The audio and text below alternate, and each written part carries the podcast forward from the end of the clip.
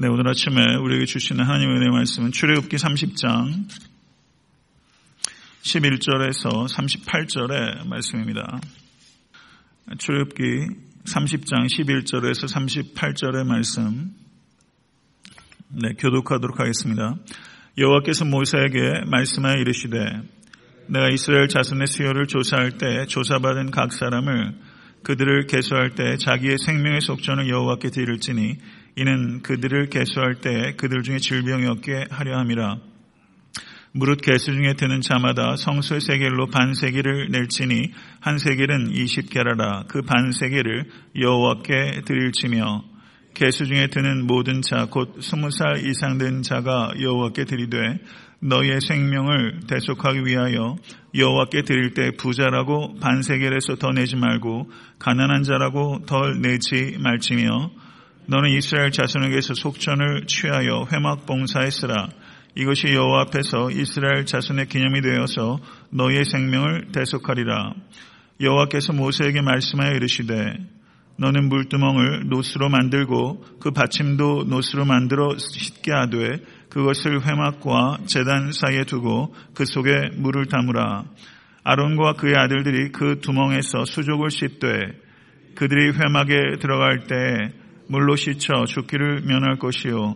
재단에 가까이 가서 그 직분을 행하여 여호와 앞에 화제를 살을 때라도 그리할지니라. 이와 같이 그들이 그 수족을 씻어 죽기를 면할지니 이는 그와 그의 자손이 대대로 영원히 지킬 규례니라. 여호와께서 모세에게 또 말씀하여 이르시되 너는 상등 향품을 가지되 액체 몰약 500세겔과 그 반수의 향기로운 육개 250세겔과 향기로운 창포 250세겔과 계피 500세겔을 성수의 세겔로 하고 감람 기름 한 흰을 가지고 그것으로 거룩한 관유를 만들되 향을 제조하는 법대로 향기름을 만들지니 그것이 거룩한 관유가 될지라. 너는 그것을 회막과 증거교에 바르고 상과 그 모든 기구이며 등잔대와 그 기구이며 분양단과 및 번제단과 그 모든 기구와 물두멍과 그 받침에 발라 그것들을 지극히 거룩한 것으로 구별하라. 이것에 접촉하는 것은 모두 거룩하리라. 너는 아론과 그의 아들들에게 기름을 발라 그들을 거룩하게 하고 그들이 내게 제사장 직분을 행하게 하고 이스라엘 자손에게 말하여 이르기를 이것은 너희 대대로 내게 거룩한 관이니 사람이 몸에 붙이 말며 이 방법대로 이와 같은 것을 만들지 말라. 이는 거룩하니 너희는 거룩히 여기라. 이와 같은 것을 만드는 모든 자와 이것을 타인에게 붙는 모든 자는 그 백성 중에서 끊어지리라 하라.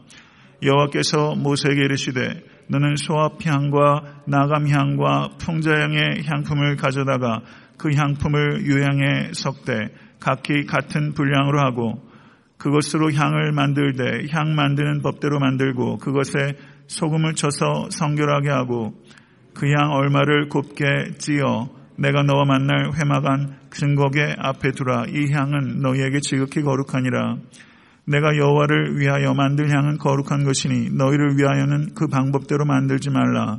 냄새를 맡으려고 이 같은 것을 만드는 모든 자는 그 백성 중에서 끊어지리라.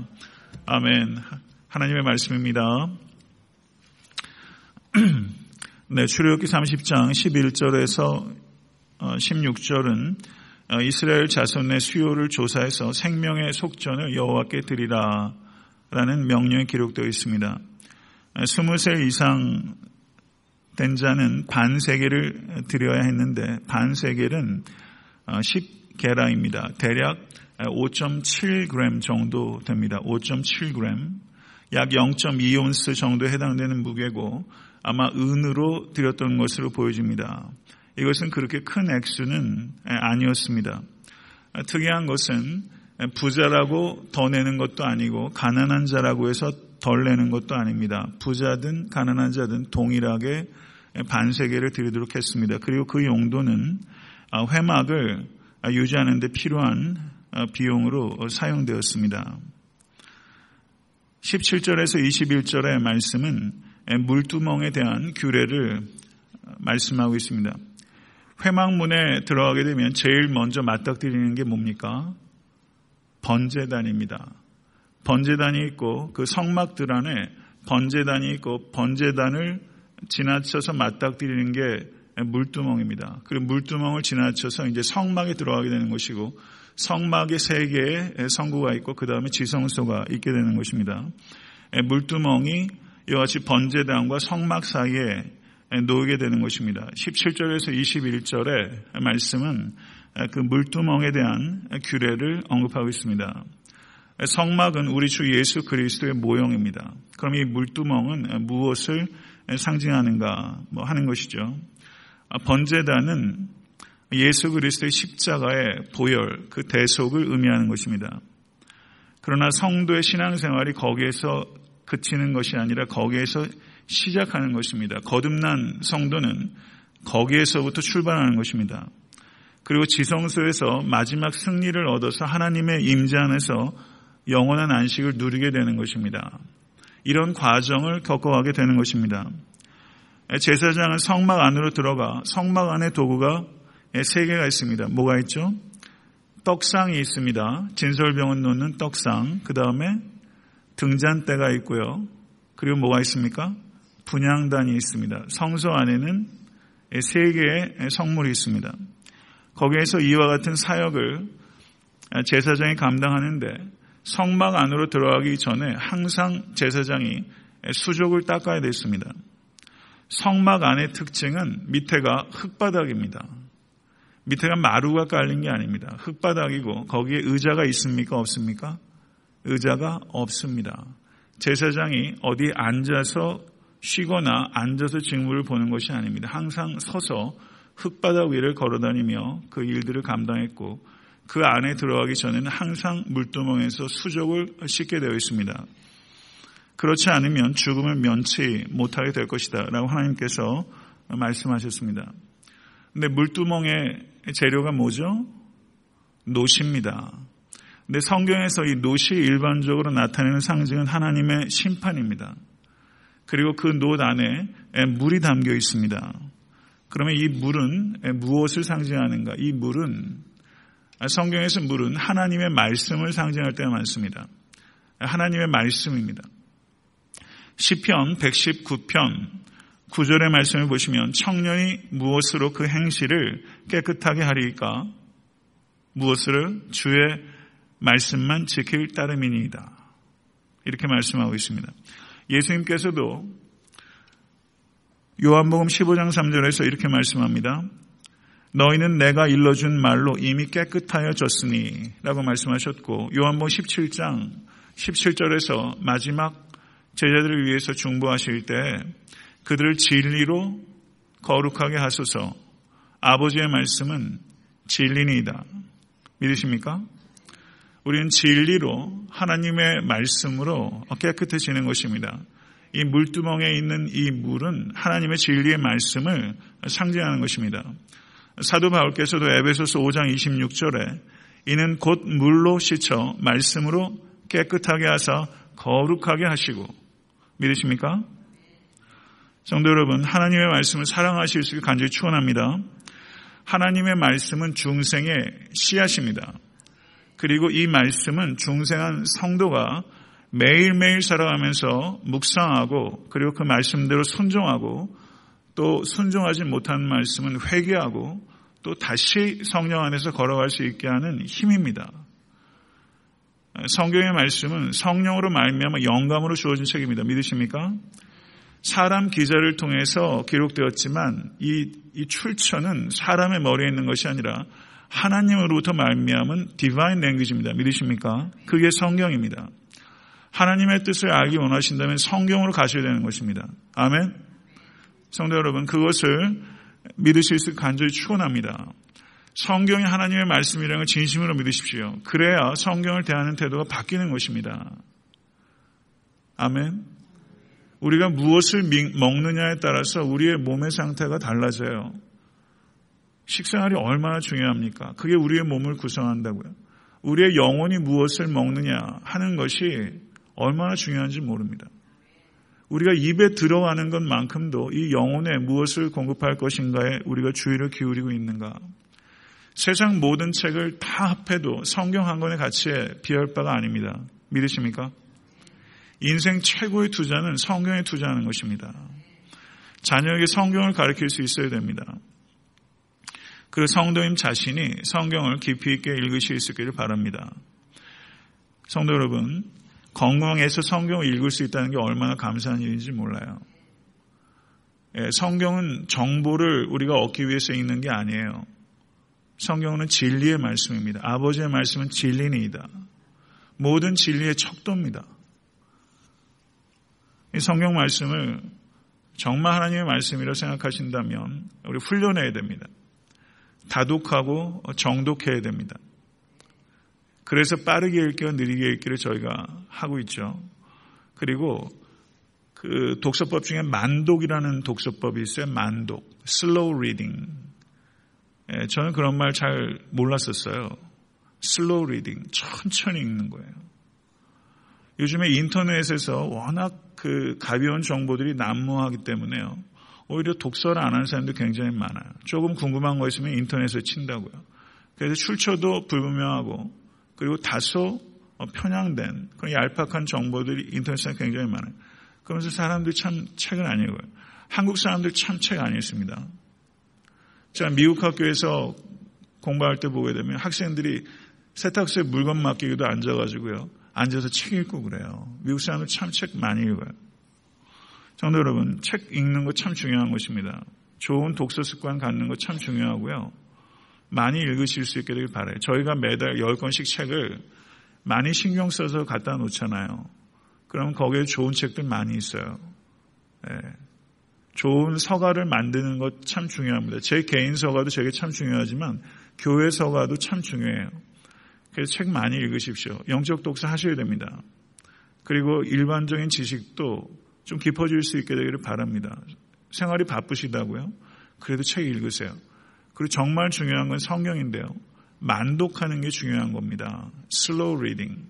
바쁘다 바쁘다 하면서 책도 너무 빨리 넘기는 거예요. 예, 정보 취득하시. 그러니까 몸에 곰삭지 않아요. 영혼에게 배겨들지 않아요. 그 책을 읽어도 뭐 읽었지? 이렇게 된다고요. 설교를 들어도 나갈 때 벌써 뭐 얘기했지? 이렇게 되고요. 우리가 성경 말씀을 조금 만독하는 자세, 다독하고 정독하고 만독하는 것. 제가 옛날에 말씀드렸던 것처럼 묵상한다는 것은요. 이렇게 큰 뼈다구 하나를 사자에게 주는 것과 같다. 제가 이렇게 말씀을 드렸죠. 예, 그래서 그것을요. 한꺼번에 개걸스럽게 다 먹어치우지 않고 먹다가 너무 즐겁게 먹다가 또 어느 순간에는 뼈다구 가지고 가지고 놀다가 어떨 땐 뼈를 갖다 으스러뜨렸다가 그걸 빨다가 계속 그러면서 완전히 자기 것을 소화하는 거예요. 그게 묵상입니다. 성경 말씀을 그렇게 묵상하실 수 있게 간절히 바랍니다. 거기에 생명이 있습니다. 아멘. 성도 여러분, 목회자의 설교에만 의존한다는 게 얼마나 위험한지 몰라요. 그렇지 않습니까? 거기에만 의존하지 마세요. 성도님 스스로 성경을 읽으시면서 그 세계 가운데 깊이 들어가세요. 그 세계 속에 들어가서 여행하시고요. 성경 얼마나 많은 인물들이 있어요. 예, 타산지석으로 삼을 사람도 있고요. 그렇죠. 진면교사로 삼아야 될 사람도 있고 반면교사로 삼아야 될 사람도 있습니다. 그 안에 쑥 들어가셔서 여행하실 수 있기를 바랍니다. 많이 읽으면 깨달음이 있어요. 그리고 천천히 읽으면 깊이 깨달을 수 있습니다. 그래서 잘 깨달지 않는 것들은 또 적절한 도서나 또 이렇게 물음을 통해서 해소할 수 있고요. 올 한해 특별히 성도 여러분 성경 말씀을 통해서 나침판을 찾으실 수 있게 간절히 바랍니다. 거룩함을 추구하시면서 성경을 멀리한다는 건 있을 수 없습니다. 거룩하다는 게 결국 뭐예요? 하나님의 말씀에 순종하는 거예요. 근데 하나님의 말씀을 잘 몰라요. 그러면 어떻게 순종해요? 네, 하나님의 말씀을 깊이 있게 깨달으시고 순종하시는 권속되실 수 간절히 축원합니다. 성도 여러분, 믿어 순종케 하려 함이라 사도 바울께서 로마서에서 말씀하셨어요. 믿어 순종하는 것입니다. 그런데 성막의 도구들은 치수가 다 있잖아요. 그렇죠? 이거는 치수를 얼마로 해라. 모든 게 다 치수가 있어요. 그런데 물두멍은 치수가 있어요, 없어요? 물두멍은 치수가 없어요. 물두멍에 물을 얼마를 담아라. 그런 게 있어요, 없어요? 그런 얘기 없어요. 물두멍 많은 규격이 없어요. 노시 얼마가 들어가도록 해라. 이런 얘기도 없어요. 아무런 얘기가 없어요. 글쎄 이게 뭔가 상징하는 게 있을 텐데 그게 뭘까요? 한번 묵상해 보세요. 하나님의 말씀의 은혜는 한계가 없기 때문이 아닐까요? 그런 생각을 한번 해보게 됩니다. 물두멍 많은 규격이 없어요. 번제단의 피가 우리 주 예수 그리스도의 구속의 피를 의미하는 것입니다. 물두멍은 중생한 성도가 성화의 과정을 반드시 거쳐야 된다는 것을 우리에게 의미하는 것입니다. 하나님 앞에 나아가기 위해서 계속 씻어야 되는 것입니다. 들어갈 때마다 씻어야 되는 것입니다. 하나님 앞에 나아갈 때 회개해야 되는 것입니다. 믿으십니까? 장차 천국에 이르기까지 성도 여러분 장차 천국에 이르기까지 우리에게 필요한 과정이 뭐예요? 물두멍이에요. 물두멍에서 말씀으로 우리를 씻어야 됩니다. 이미 목욕한 자라도 해도 손과 발을 계속 씻겨야 되듯이 예수 그리스도의 보혈로 성도 여러분 우리가 씻김을 받았으나 하나님의 말씀으로 천국에 이를 때까지 계속적으로 씻겨야 되는 것입니다. 성경에서 멀어지면 사탄에게 가까워지고 성경에 가까워지면 하나님께 가까워진다는 말이 있습니다. 이 말 맞는 말이죠. 성경책이 더러우면 더러울수록 그 마음이 깨끗하고 성경책이 깨끗할수록 그의 마음은 더럽다라는 말도 있어요. 손대 좀 묻히세요. 저도 성경책 오래 새로 했는데요. 세상 책도요, 손때가 잘 묻은 책은 기분이 좋다고요. 손때가 좀 묻어야 돼요. 예. 성경책 여러 권 있으시잖아요, 집에서요. 그래도 내가 제일 좋아하는 성경책 탁 잡으시고 거기에다 손때를 쫙 좀 묻혀 가시면서 책 좀 읽으세요. 그냥 촥촥 피면 그냥 촥촥 나오게. 예, 그래서 색연필 같은 것도 이렇게 준비하셔가지고 이렇게 하셔도 좋고 여러분 좋아하는 펜으로 잘 이렇게 적어가시면서 메모도 하시면서 성경책 하나를 그냥 이렇게 손에 길을 확 들여오셔가지고 예, 성경을 이렇게 가까이 하시길 바랍니다. 성경책이 좀 더러워져야 됩니다. 22절 38절을 보시면 거룩한 향기름과 향의 제조법이 기록되어 있습니다.